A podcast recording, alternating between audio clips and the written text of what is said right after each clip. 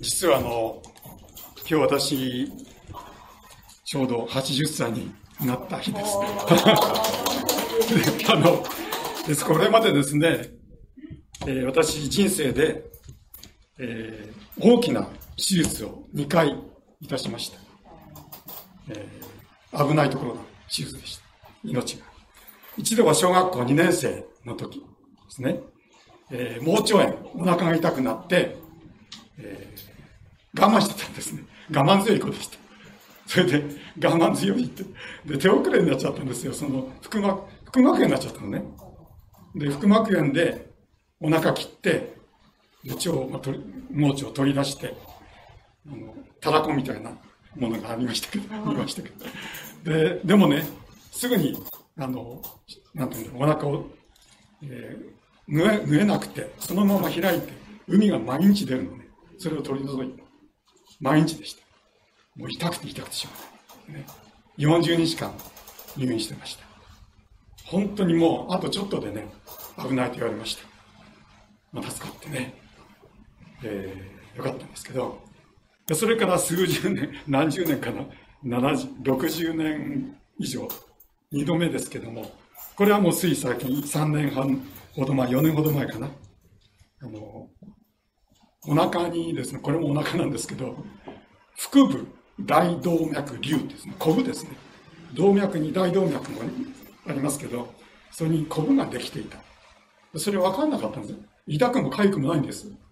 で普通っていうかそのまましておくとだんだんそれが大きくなっていつか破裂するんですね。破裂して大出血でそのままさよならになる。そういう病気でした。でたまたま別のことで。お腹の CT スキャン取ったんで分かったんですね。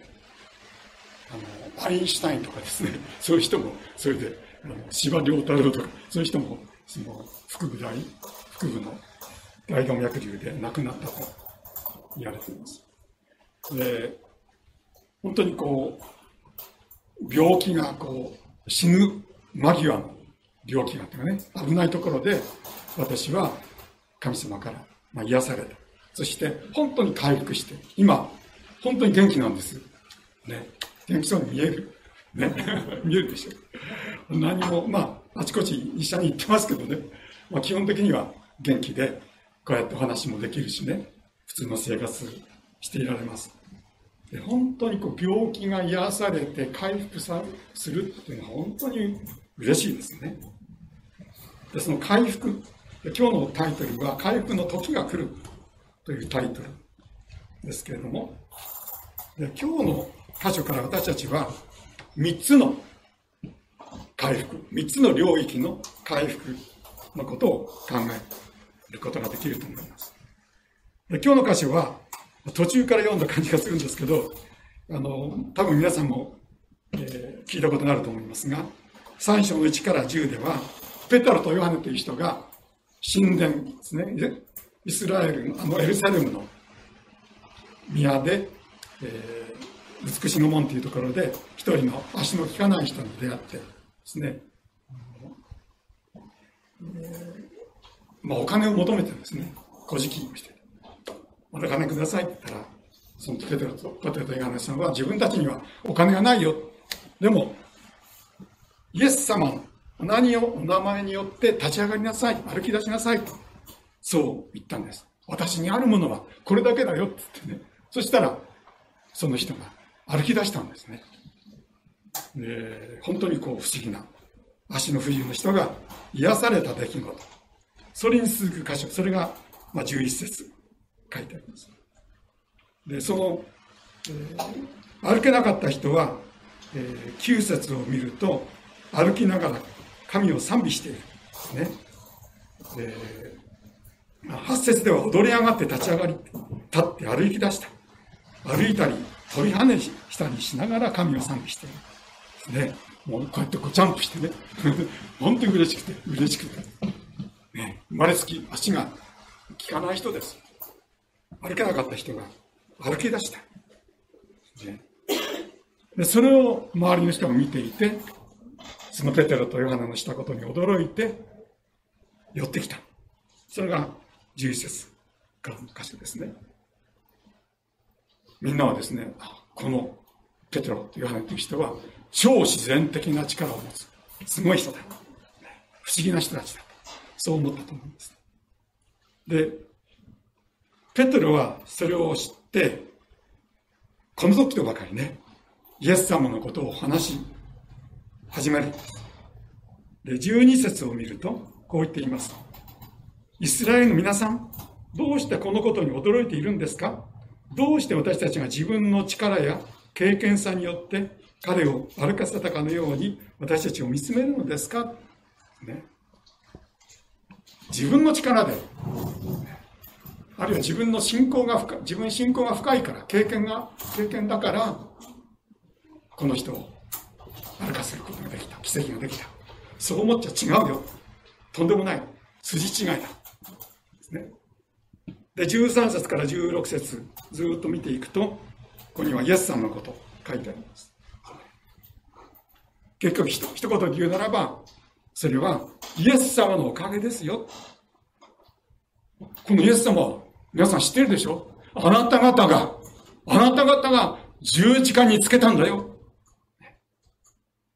あなた方が十字架につけろ、十字架につけろって言ったんでしょ。それでイエス様死なれました。でそのイエス様がこの人を完全に癒されたんですよ。そう言っているんです。16節に書いてあるでしょ。イエスの名が、その名を信じる信仰のゆえに、あなた方が今見ているこの人を強くしました。そう言っているんです、ね、イエス様のおかげなんだ。そしてこのイエス様を、この足が悪かった人が本当にイエス様を信じた、だから癒されたんだよ、回復したんだよ、そう伝えています。そしてこのイエス様を皆さん信じてください、信じましょう、そう言っていますね。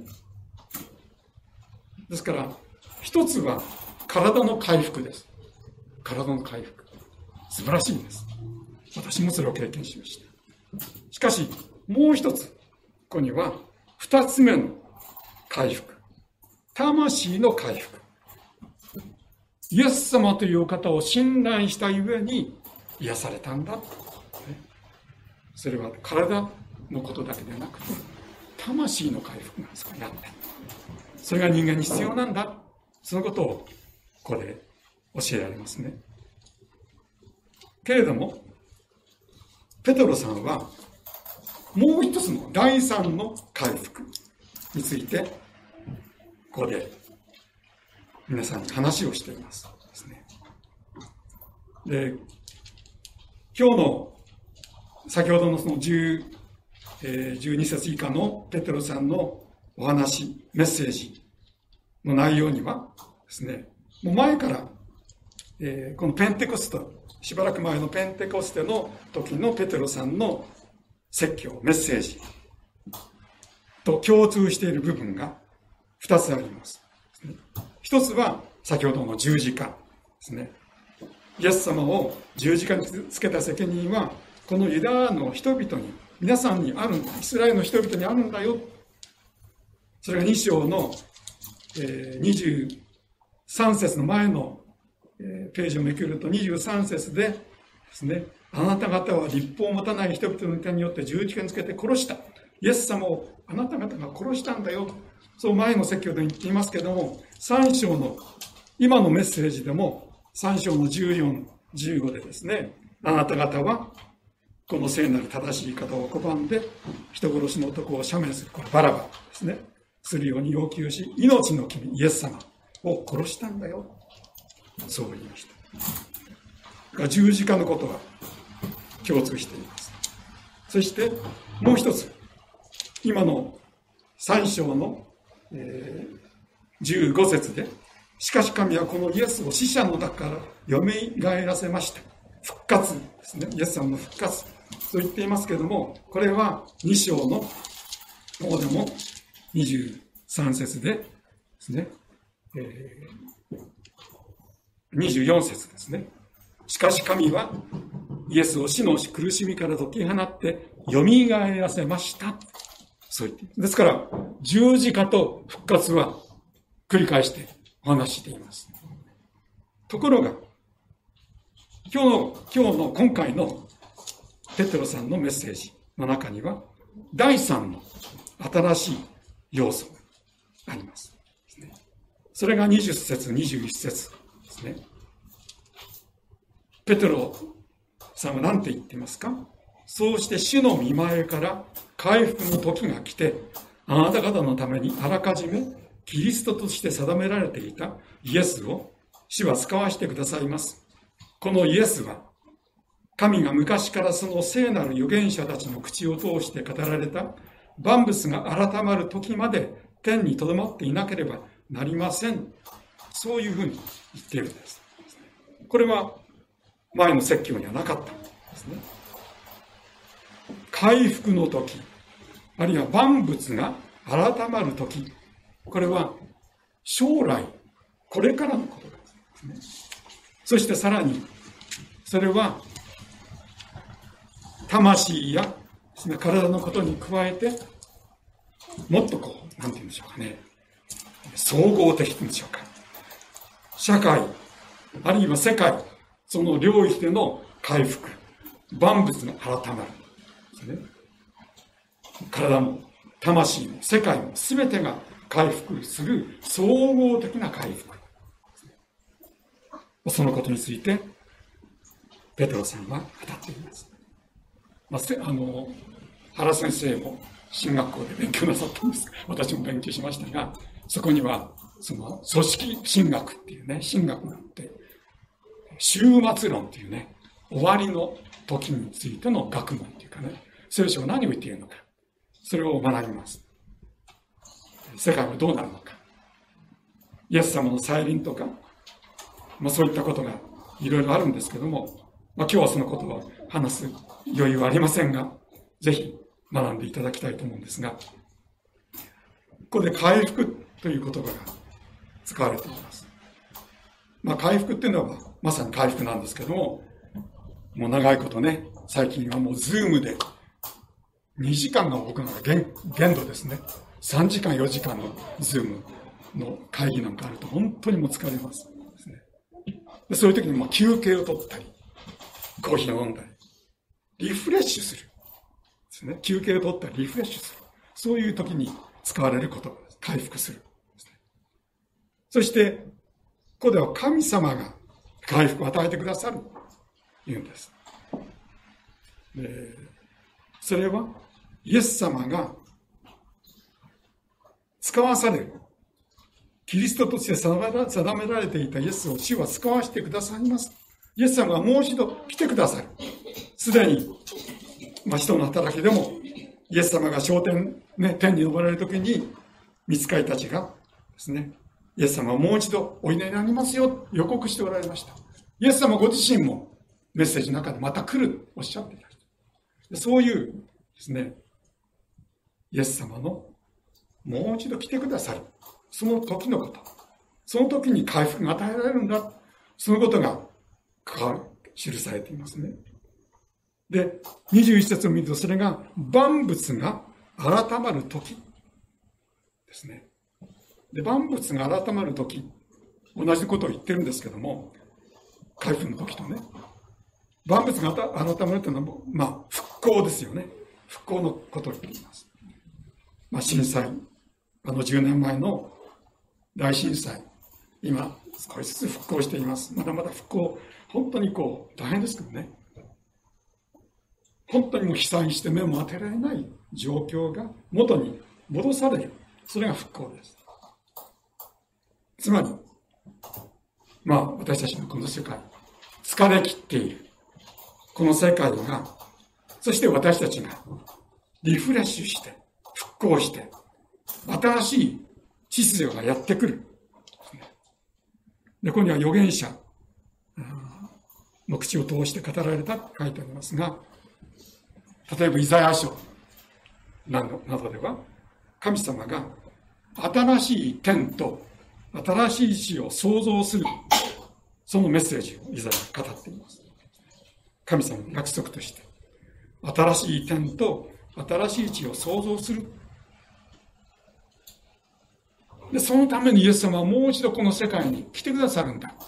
ね、その確信がペテロの心にあります。このメッセージを、当時聞いていた人たちはどう受け止めたのか分かりませんけれども、でもこのイエス様はもう一度来てくださる、回復を与えてくださる、そういう時が来る。これは本当に私たちにとって大事な大事なメッセージだと思うんですね。今の時代、本当にコロナの感染が収まらない、これから何年続くか分からない、共存しなきゃいけない、そういった言われています。あるいは環境が汚染されている、自然災害も本当にひどくなっている。ヨーロッパで本当に今までないような洪水が起きて、ドイツの何百人という方が亡くなったり行方不明になっている。本当に考えられないことが今起きつつあります。最近テレビで見たんですけども、今 AI ですね、人工知能による兵器がどんどん、進歩しているというかね、本当にもう人間が戦わないで AI、機械で人を簡単に殺せてしまう。自分たちでその機械をどんどん自分で敵を探して、穴の中にいる、塹壕の中にいる敵まで探して、機関銃で撃って殺してしまうような、そういう兵器がどんどん使われている、実際に。本当にこういう時代、リフレッシュですね。改まる、万物が改まなければならないような、そういう時代ですね。でも聖書は、こういう私のものを人間の歴史に大きな転換点がやってくる。聖書はそういうことを語っている、証言している、そういう書物です。私がそれをどう受け止めるかですね。このペテロ、そして聖書のメッセージから私たちが受け取るべきチャレンジは、少なくとも2つあると思います。1つは、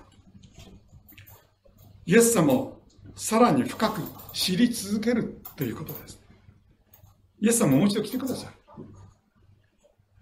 つまり、私たちはいつかイエス様と顔と顔を合わせてお会いする、その時が来るということです。イエス様ですよ。私を救ってくださった方。私を命がけで愛して、今も御霊を通して私たちと共に生きてくださる。そういうお方。そういうお方にいつかお会いする。皆さん、そういうお方が本当にどういうお方なのか、よく知ってお会いするのと、薄ぼんやりしか、イエス様かぐらいでね、そういう知り方ぐらいでいるのとでは、本当によく知っているか、それともあんまり分かんないで、ただぼんやりと生きているか、どうなのか。喜びと感動はやっぱり本当にこのお方がこんなに素晴らしいお方だ、分かってお会いする。違うと思うんですよね。期待感が違って、知れば知るほど私たちはこのイエス様が素晴らしいお方であることを知ることができます。お会いして、新しい天と新しい地ではいつまでも共に過ごす、そういうことになる。細かいことは分かりません。書いてありません、聖書。でも、いつまでも私たちは主と共に過ごすと聖書は言っています。決して私たちは失望させられない豊かさをお持ちのお方だということを知ることができます。ですから、そのお方とお会いできる、その喜び。そのためには、ますます私たちはイエス様を深く知っていく必要があると思いますね。特に今日の歌詞を通して、私はイエス様が苦難のしもべとしてペテロが語っていることに気がつかされました。13節を見てください。アブラハム、イサク、ヤコブの神、すなわち私たちの父祖たちの神は、そのしもべイエスに栄光をお与えになりました。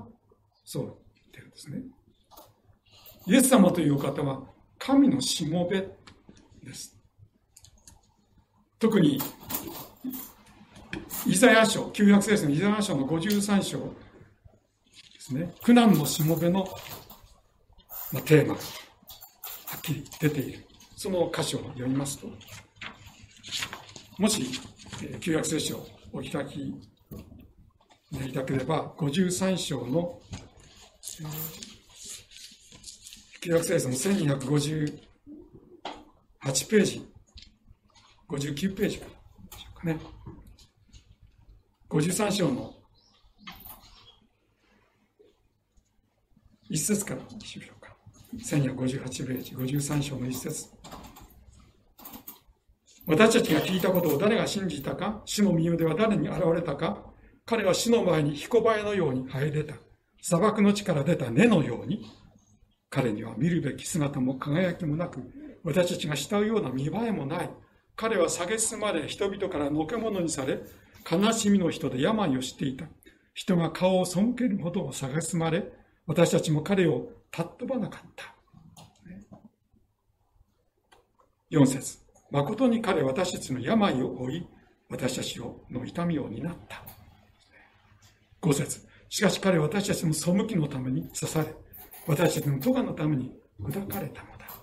彼への懲らしみが私たちに平安をもたらし、その打ち傷のゆえに私たちは癒された。私たちは羊のようにさまよい、それぞれ自分勝手な道に向かっていった。しかし主は私たちすべてのものの咎を彼に負わせた。彼は痛みつけられ苦しんだ。だが口を開かない。ほふり場に引かれていく羊のように、毛を刈る者の前で黙っている雌羊のように彼は口を開かない。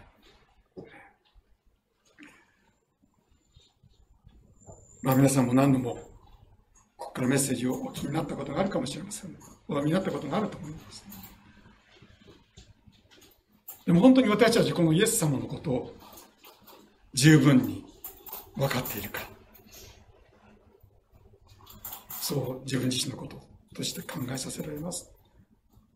この主のしもべであるお方が、このイザヤの予言の後、700年の後に実際にこの地上で誕生し、生涯を送られました。まさにそうですよね。聖書を読むならば、イエス様はこの苦難のしもべとして、人に蔑まれ、捨てられ、私たちの罪を担い、私たちに代わって砕かれた。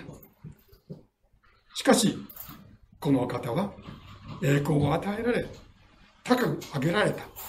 死から復活して地の元に戻られて、命の君として私たちに命を与えてくださった。今日の使徒の働き3章の15節、命の君って書いてあるんですね。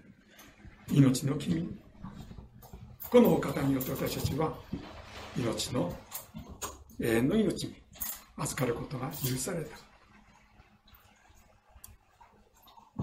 イエス様は私たちのためにご自分の命をかけて、私たちの罪の処理をしてくださった。後始末をしてくださった。昔産経ということがありました。きつい、汚い、危険ですね、刑ですね、産経。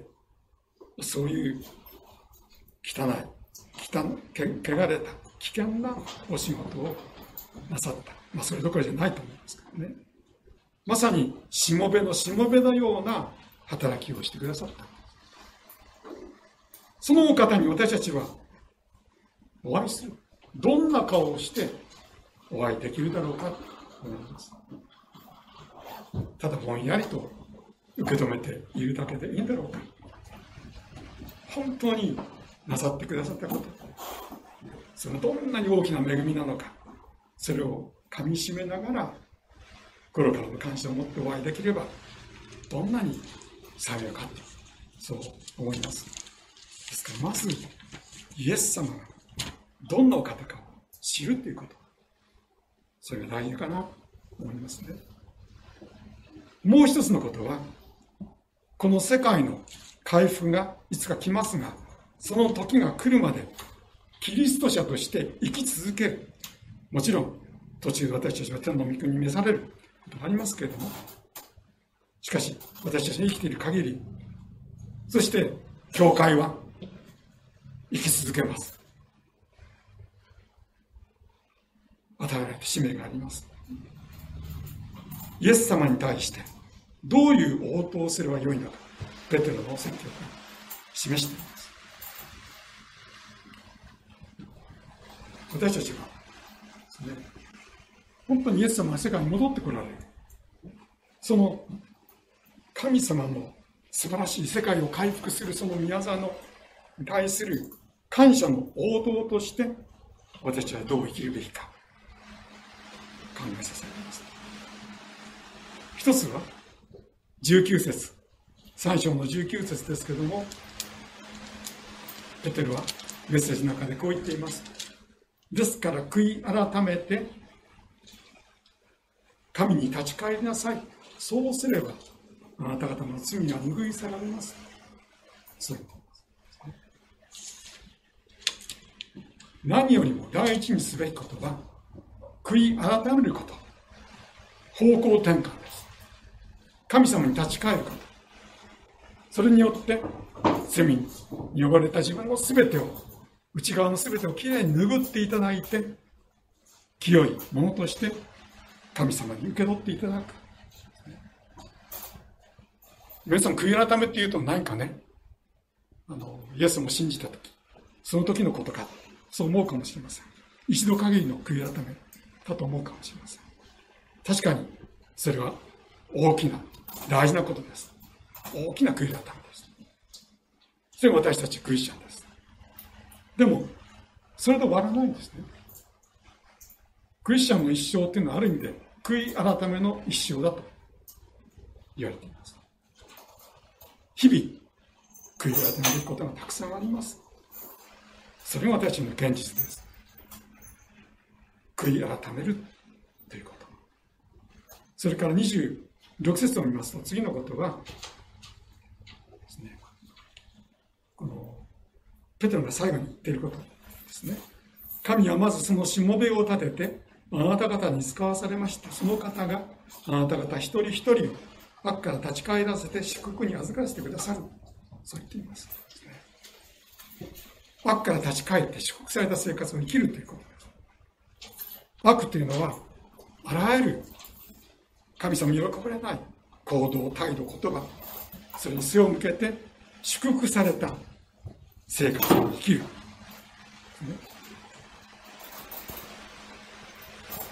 神様はそのことを願っていらっしゃる。私たちを愛して私たちの幸いを本当に願っていらっしゃる。この世界に神様素晴らしいものをくださっている、良いものをくださっている。それを楽しみ喜び、互いに愛し合い、使い合い、許し合う、そういう祝福に満ちた日々を送ることを神様願っていらっしゃる。それだけではない。それは自分たちのことかもしれないけども、この世界、私たちの周り、その世界が少しでも祝福されるために、私たちはイエス様を信じる者として生きる。そのことを私たちは神様から委ねられているように思います。イエス様にお会いするまでこの世界に生きています。この世界は混乱し傷ついています。その世界に知らんぷりして生きていったらいいんでしょうか。そうじゃないと思います。神様が創造してくださったんです。この世界、人を創造してくださって愛してくださっているこの世界、そこに住む人たちが、私たちの周りの方々、私たち自身を全て含めて、神様が願われたような美しいあり方に回復されること。みんなが祝福に満ちた生活を本当に喜んで送ることができるように、それを神様願っていらっしゃる。そしてそれを、その神様の願いを私たちは受け止めて、それぞれの立場で役割を果たしていく。そのことが私たちに求められていると思うんですね。でそのために私たちは2つのことをすることができると思います。一つは、まず、周りの方々が、この神様との関係を回復するということです。それが一番大事なことですね。根本的に必要なことです。イエス様の福音をお知らせする。それが何よりも大事なことです。そして、さらに、この傷ついて混乱しているこの社会、回復がもたらされるように、私たちの歩みを神様に用いていただく。それが第二の私たちの務めだと思います。まあ私たちここで人間が、クリスチャンとして生きています。家庭があります。仕事を持っています。あるいは学生として学んでいる。この私も学校で勉強しています。すべての私たちの営みですね、社会生活、その意味でしょうかね、目的は、この社会が本当に回復がもたらされることですね。素晴らしい祝福をもたらす、そのような私たちの祈り、それを聞いていただいて、神様に私たちの全てが用いられるように生きること、それが私たちの今、この社会、この世界に生かされていることの意味だと私は思います。もちろん人間の力でね、完全な回復を世界にもたらすことはできません。この21節にある万物が改まる時、その時、イエス様がもう一度来てくださって、新しい点と新しい地を実現してくださる。その時まで、それを待たなければなりません。でも、私たちは、その万物が改まるその世界が、いつか来ることを知らされています。ですから、その時を待ち望みつながら、主に喜ばれる歩みを続けてまいりたい。そのように思います。お祈りをいたしましょう。神様、多くの混乱があり、痛みがあり、